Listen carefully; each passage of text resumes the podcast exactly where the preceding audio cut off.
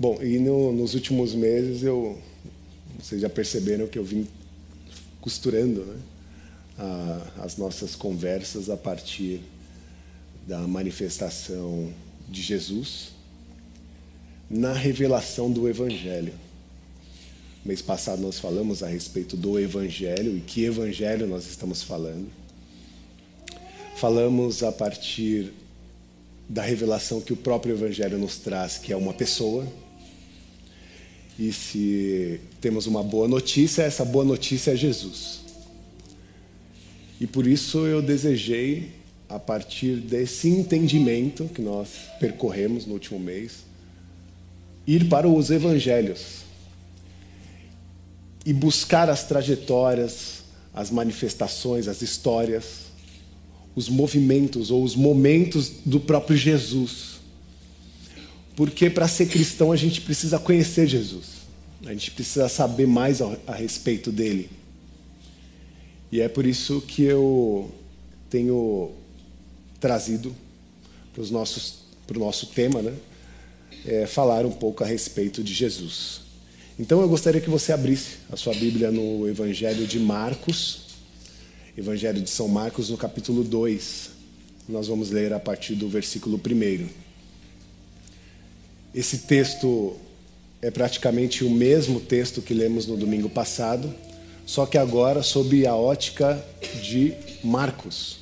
Né? Domingo passado nós lemos sobre a ótica de Mateus e agora nós temos uma, algumas informações que são mais específicas daquele momento. E é por isso que eu quero compartilhar com você essa leitura de Marcos capítulo 2, no verso 1. Todos acharam? Marcos 2:1 diz assim: Poucos dias depois, tendo Jesus entrado novamente em Cafarnaum, o povo ouviu falar que ele estava em casa. Então muita gente se reuniu ali, de forma que não havia lugar nem junto à porta. E ele lhes pregava a palavra. Versículo 3. Vieram alguns homens, trazendo-lhe um paralítico, carregado por quatro destes homens. Não podendo levá-lo até Jesus por causa da multidão, removeram parte da cobertura do lugar onde Jesus estava. E pela abertura no teto, baixaram a maca em que estava deitado o paralítico. Vendo a fé que eles tinham, Jesus disse ao paralítico: Filho, os seus pecados estão perdoados. Até aí.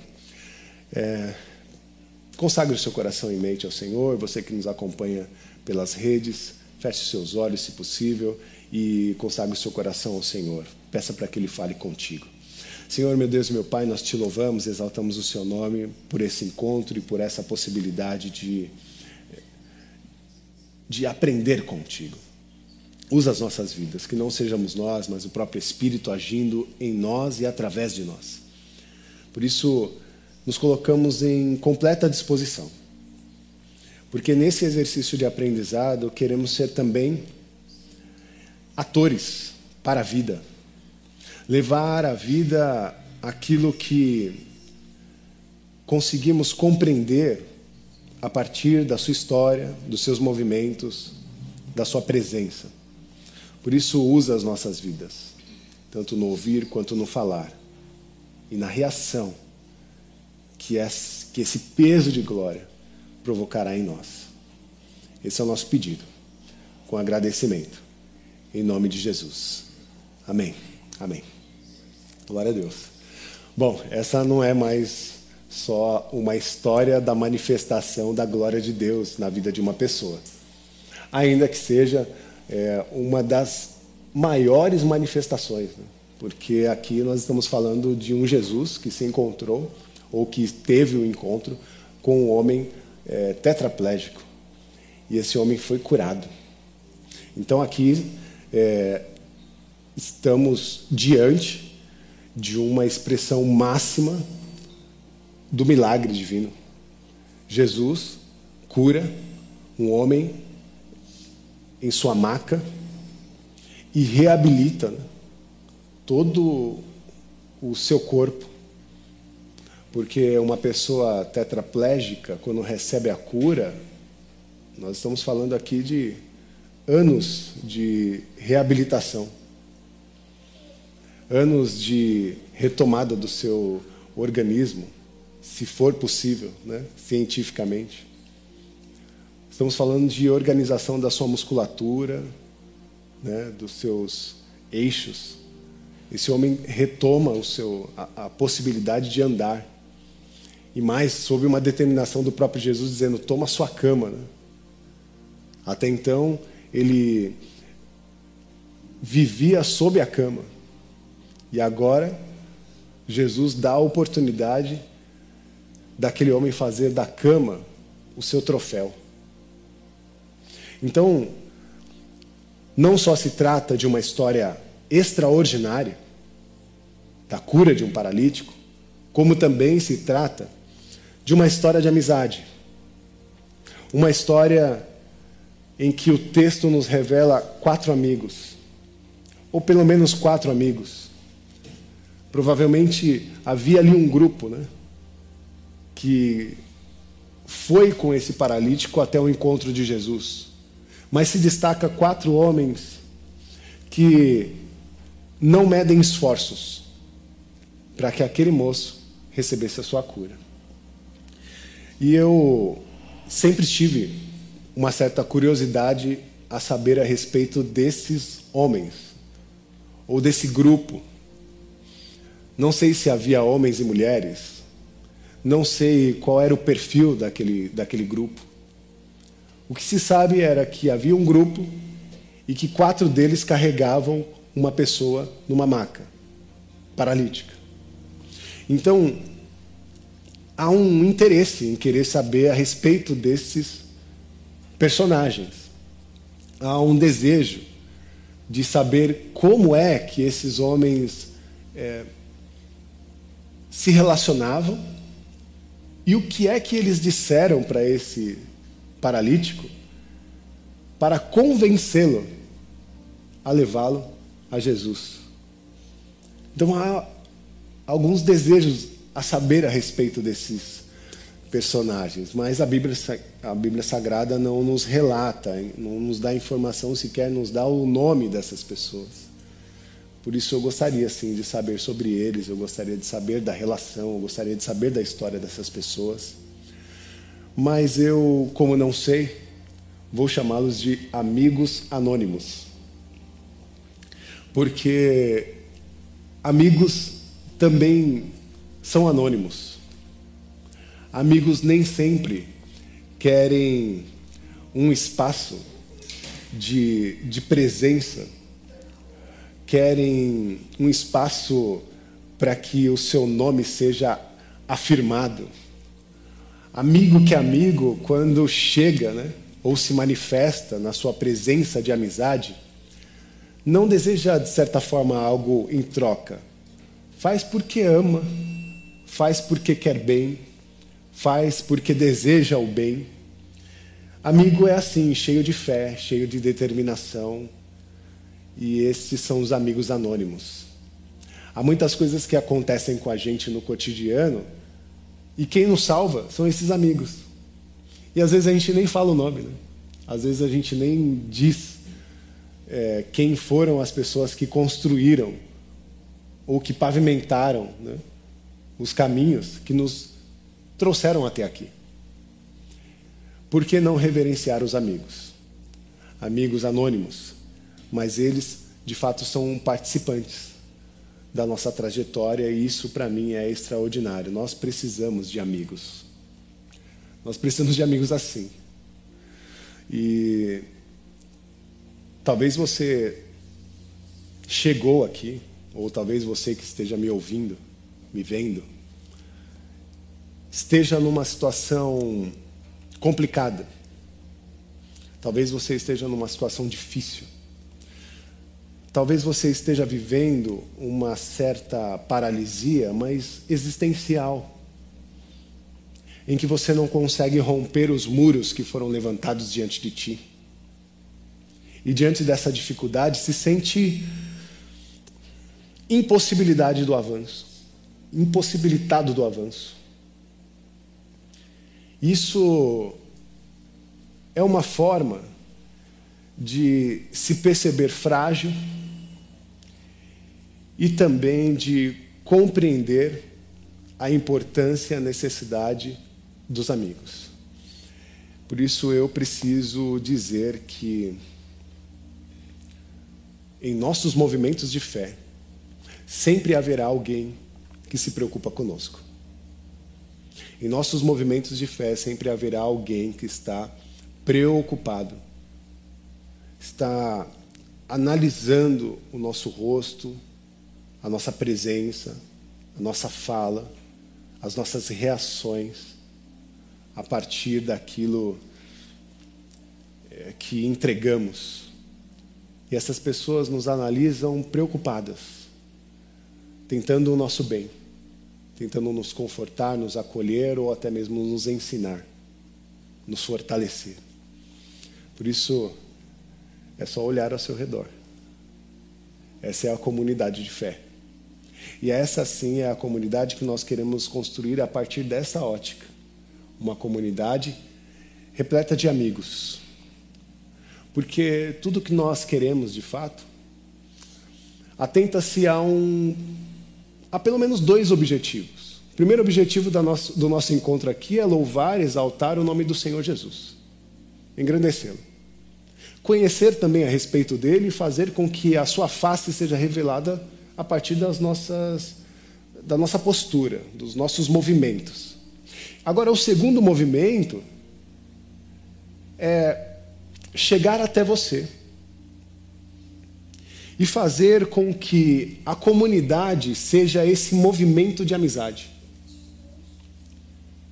É fazer com que essa experiência comunitária seja a experiência dos amigos, seja a experiência da amizade seja a experiência do acolhimento,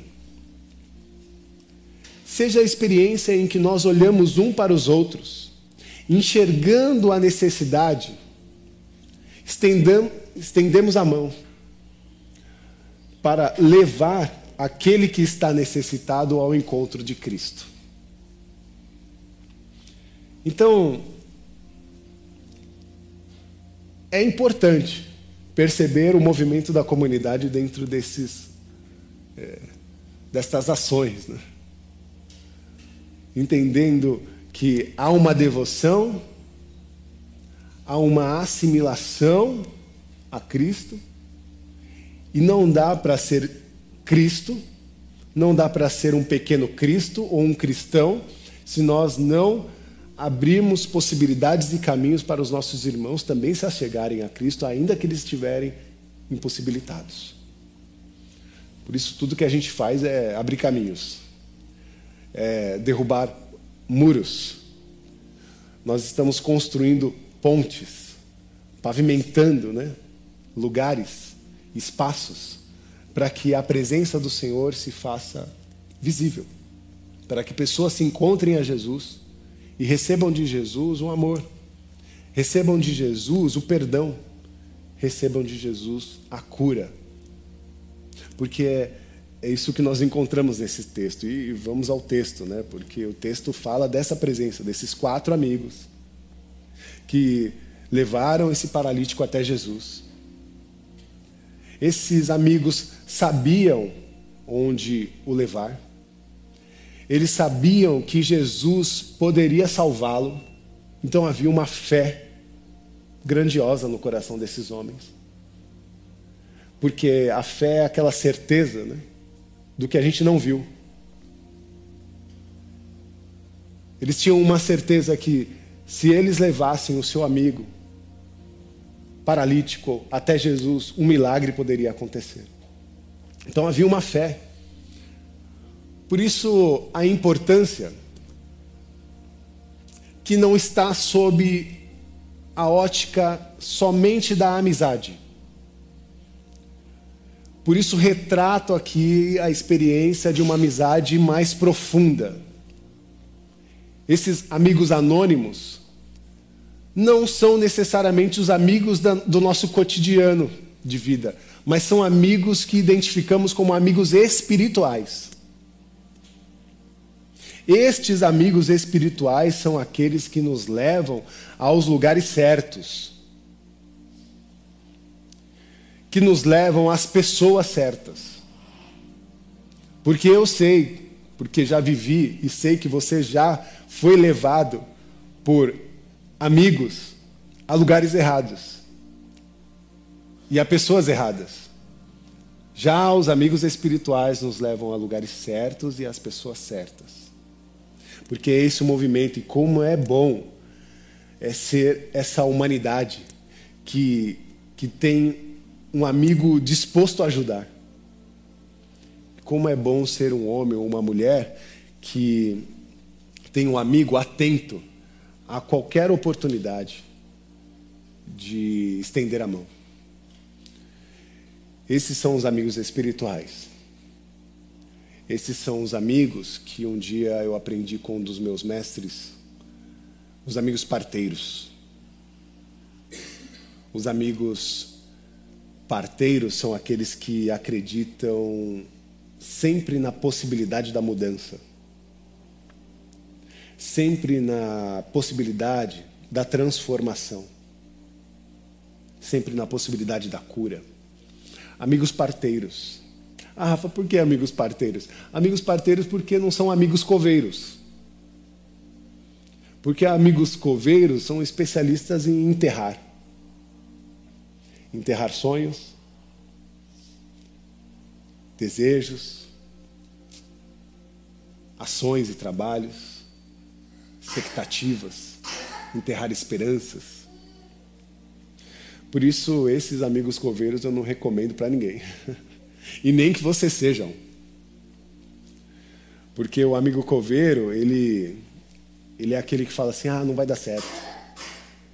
É aquele que não acredita. É aquele que não motiva. O amigo coveiro é aquele que diz assim: ah, você não tem capacidade. Você não está pronto para isso. Esse é o amigo coveiro.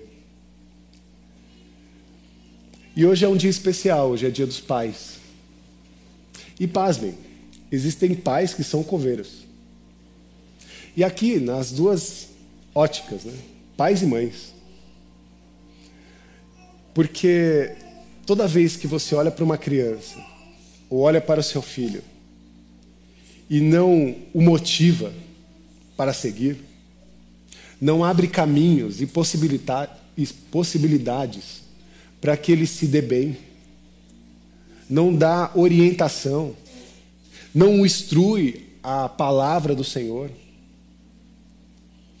Você entra nesse lugar como uma, um, um amigo coveiro. Né? Porque você está enterrando possibilidades de é, renovação e restauração nos movimentos que acontecem especialmente as crianças. Há uma necessidade, às crianças, aos jovens, dos pais serem esses elementos presentes, né? esses atores presentes na construção de novas humanidades. E eu vejo isso como um, uma beleza, porque ser pai já não é mais olhar para si. Ser pai já é um título que se recebe a serviço de alguém,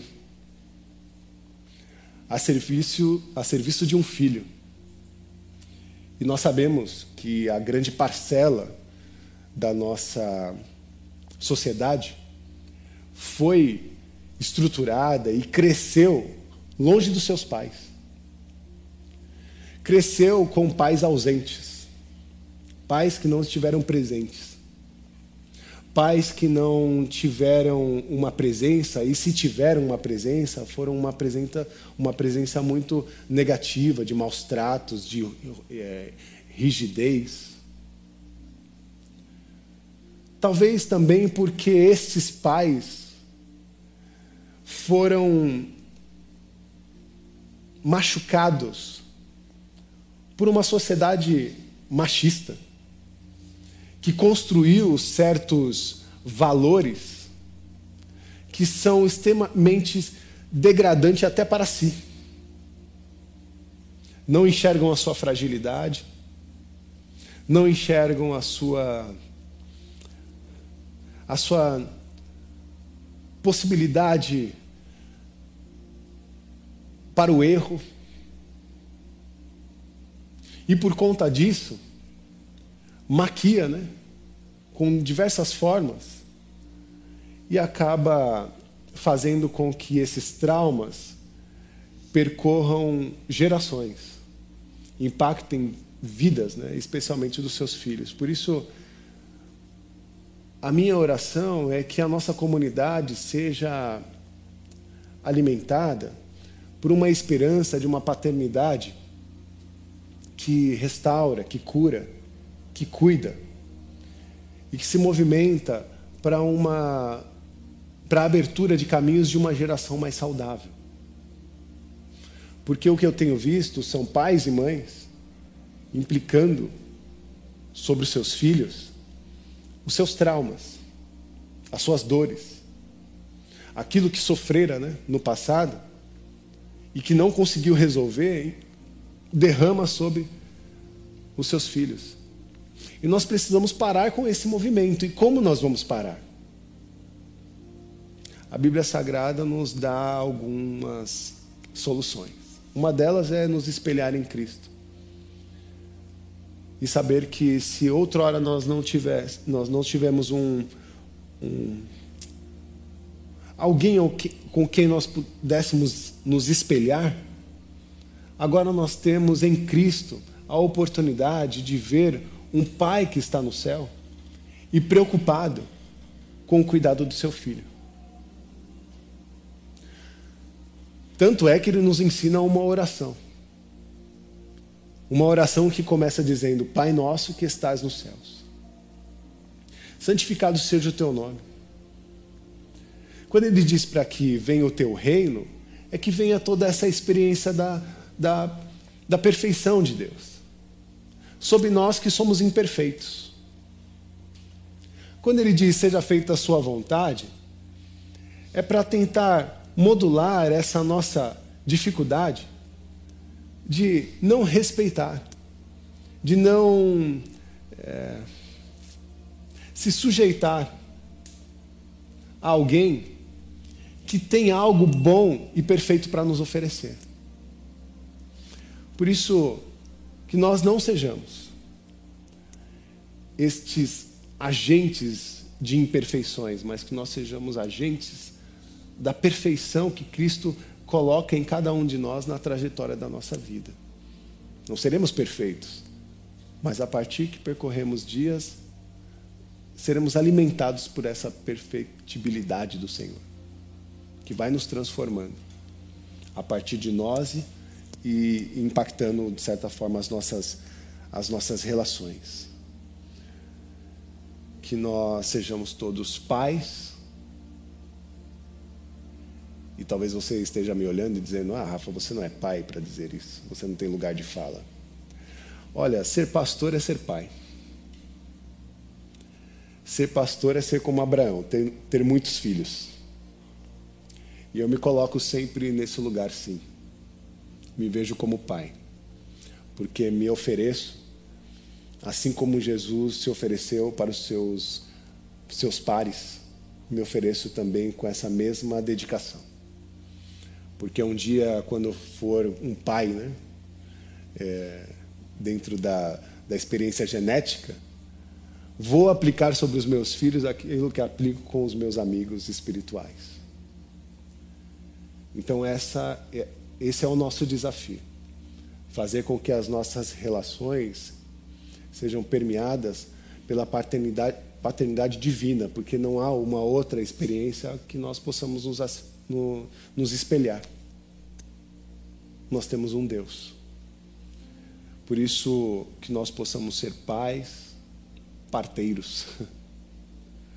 Poxa, Rafa, mas é uma coisa tão feminina, né? Dar à luz. É, que você seja um pai parteiro. Que você seja um pai presente na expressão do dar à luz. Que você seja um pai presente na arte de trazer a luz, de abrir caminhos. E aí eu vou para o final da minha, da minha fala, porque eu anotei alguns trechos desse versículo que lemos e que pode nos inspirar. Lá no versículo 4, na parte A, existe um obstáculo que esses homens enfrentam. O primeiro obstáculo é, diz assim: não podendo levá-lo até Jesus por causa da multidão, vírgula. Paramos aí. Por causa da multidão. Eles não conseguiram chegar e adentrar aquela casa, porque havia muitas pessoas. Um homem tetraplégico que tinha em si a necessidade urgente da cura. Não teve acesso a Jesus porque a casa estava lotada. Ninguém cedeu espaço. Ninguém cedeu um lugar. Isso mostra muito como é o movimento da comunidade. Porque Jesus estava lá, pregando. E aquele lugar estava cheio de pessoas ouvindo a pregação de Jesus. Mas parece que aquelas pessoas estavam interessadas na sua cura, interessadas é, na sua agenda, porque provavelmente elas saíram muito cedo para conseguir o seu espaço, o seu lugar naquele local, e não quiseram abrir mão do seu lugar para aquele moço. Então, o primeiro obstáculo é a multidão. E essa multidão pode ser lida como o duro coração, a rigidez do coração humano, das pessoas que não conseguiram ter uma certa empatia com a dor daquele moço, com o seu sofrimento. O segundo obstáculo que eles enfrentaram está na parte B desse versículo, versículo 4. Removeram a parte da cobertura do lugar onde Jesus estava, e pela abertura do teto baixaram a maca em que estavam deitado o paralítico. Imagina que eu estou pregando, vocês estão aqui, num auditório lotado de pessoas, e nós começamos a ouvir um barulho. Mas aí eu continuo pregando. E de repente esse barulho aumenta, porque a gente percebe que eles estão tirando uma telha. Na verdade, mais de uma telha, destelhando. E isso provoca uma abertura.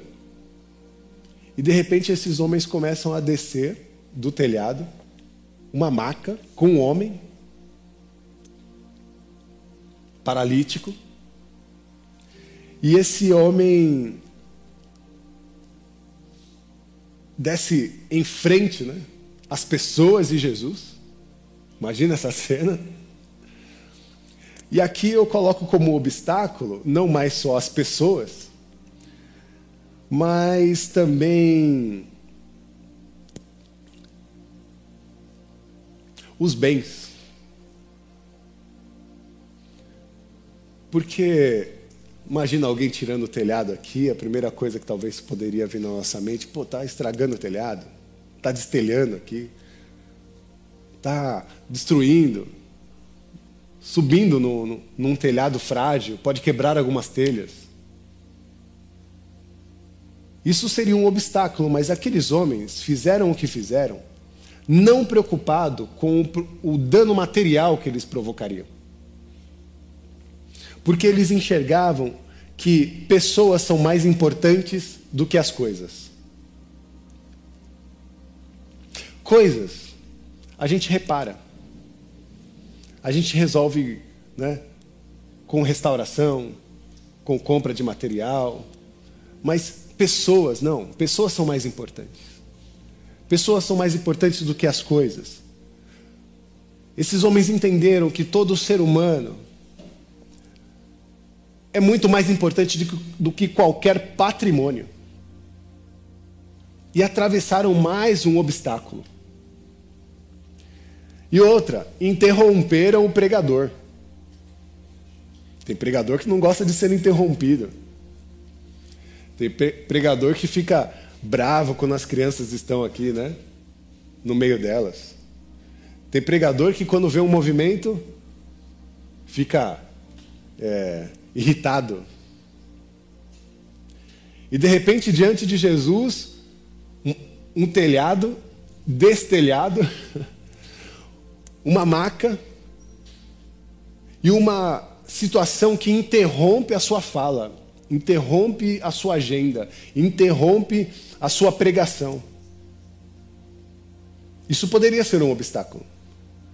Mas Jesus para a sua agenda, para a sua fala, interrompe a sua pregação. Porque também não há nada mais importante do que as pessoas.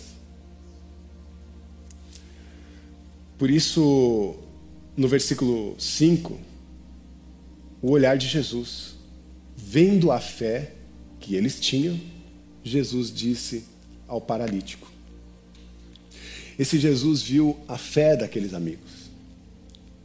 Jesus, antes de ver a, a situação né, daquele moço, fitou os olhos no movimento daqueles homens que não mediram esforços em prol do seu amigo.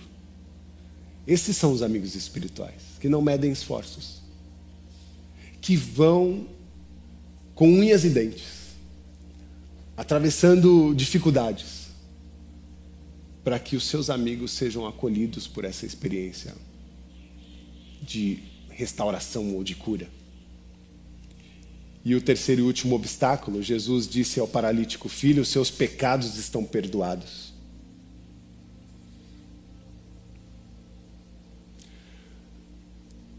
Seus pecados estão perdoados. E, as pessoas, os sacerdotes, quando ouvem essa fala, eles começam a resmungar por dentro.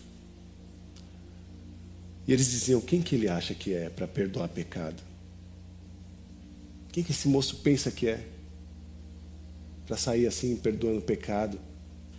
Só Deus pode fazer isso. Será que ele está querendo tomar o lugar de Deus? Esses sacerdotes, não compreendendo Jesus, resmungavam dentro de si até que Jesus vira para eles e diz: é, é, o que é mais fácil? Perdoar pecado? Ou dizer para esse homem: levanta e anda? Mas para que vocês creiam, eu digo: levanta, toma a sua cama e anda. Essa é a mensagem de Jesus. E esse é o movimento de Cristo. Que acontece a partir de uma fé amiga, de alguém que se dedicou ou que dedicou a sua vida para a transformação do seu próximo.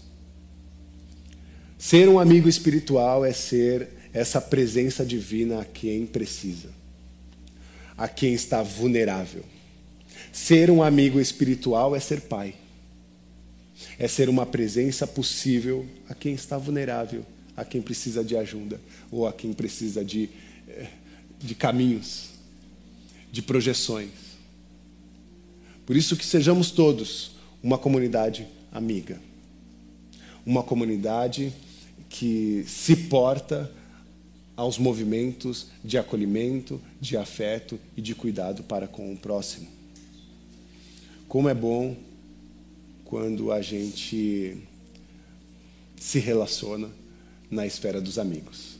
Como é bom é, crer num Deus que nos acolhe, até mesmo se a nossa fé estiver fragilizada. Nos acolhe graças à oração e o cuidado dos nossos amigos. Há muita gente que eu sei que você já trouxe para a comunidade que não tinham a fé que você tinha e que foram impactadas e curadas por a partir da sua fé. da sua oração e do seu movimento. Porque muitas vezes começa por nós. Começa pelo nosso movimento, pela nossa dedicação. Por isso eu encerro a minha fala com a frase de Hans Burken, que ele diz que o reino de Deus é um reino de amigos. Que a graça de Deus se manifeste sobre os nossos corações e nos traga a oportunidade de compreender a grandiosidade que é ser um cristão amigo de Deus. Porque ser amigo de Deus é possibilitar ser também amigo de todas e todos que estão em estado de vulnerabilidade, de paralisia existencial, com dificuldade de avanço. Você sim pode, eu e você, nós podemos ser um instrumento de resgate literal a tantas vidas que se encontram nesse, nesse lugar. Por isso, receba os meus votos de amizade, meu carinho, a minha dedicação e o desejo de sustentar a nossa, a, a nossa amizade em vida e nessa trajetória que estamos construindo. E para não ficar só nas minhas palavras, eu queria fazer uma última oração e queria que você ficasse de pé.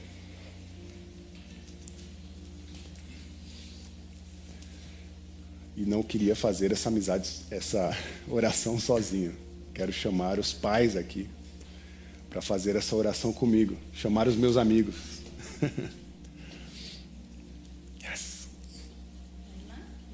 Vem, papai. Papai Rafa. Jefferson, dá? E as mamães estão lá? Dá para vir? Como estão tá as crianças? Dormindo. Tem, os, os papai, tem as mamães papais também, né? Dormindo. Uma e meia, duas horas da manhã, nós vamos dormir. Os pitocos. É sobre esses cuidados, né? Eu louvo ao Senhor pela oportunidade de ter é, em nossa comunidade pais que nos inspiram, pais que estão dedicados a ser de fato uma inspiração, uma inspiração para o mundo. Há um, um desejo no nosso coração e nós reconhecemos a nossa a nossa imperfeição, mas isso não nos paralisa. Reconhecer a nossa imperfeição é se colocar adiante do Senhor, mostrando que é possível, sim. É possível trazer para o nosso coração a referência máxima da expressão paterna que vem de Deus, nosso Pai. Louvamos a Ele e queremos, de fato, ser um ser agentes dessa inspiração divina na nossa casa, no nosso lar, com os nossos filhos e filhas. Por isso, a minha oração é pelos pais, mas que o Pai que está no céu faça essa intervenção em nossas vidas. E que faça isso em nome de Jesus. Oremos ao Senhor. Levante suas mãos aos pais e dedique a eles uma oração que os encontre sob todas as sortes de bênçãos espirituais. Profetize vida, profetize amor, cura, renovação, transformação, sabedoria. Seja você profeta, estenda suas mãos e abençoe a vida desses pais. Senhor, meu Deus e meu Pai, nós te louvamos, exaltamos o seu nome e queremos, Pai, nesta ciranda de esperança, de alegria e de renovação, sermos impactados por uma fé genuína. A fé do teu cuidado, a fé da sua nutrição, do seu fortalecimento, a fé que fortalece o nosso coração e a nossa esperança, nos dá visão de longo alcance, nos dá a oportunidade da sabedoria para conseguir superar tantos obstáculos, sejam eles profissionais, sejam eles os obstáculos da criação dos nossos filhos, obstáculos que nos colocam em diferentes movimentos e que devem ser atravessados a partir da nossa fé. A partir da fé que temos em Cristo Jesus, o nosso Senhor. Por isso, Senhor, como aqueles amigos, amigos de fé, que não medem esforços e que rompem caminhos, estruturas, para que outras pessoas pessoas sejam acolhidas nesse movimento de cura a partir da nossa presença no mundo. Ajuda-nos, fortalece-nos. Essa é a nossa oração.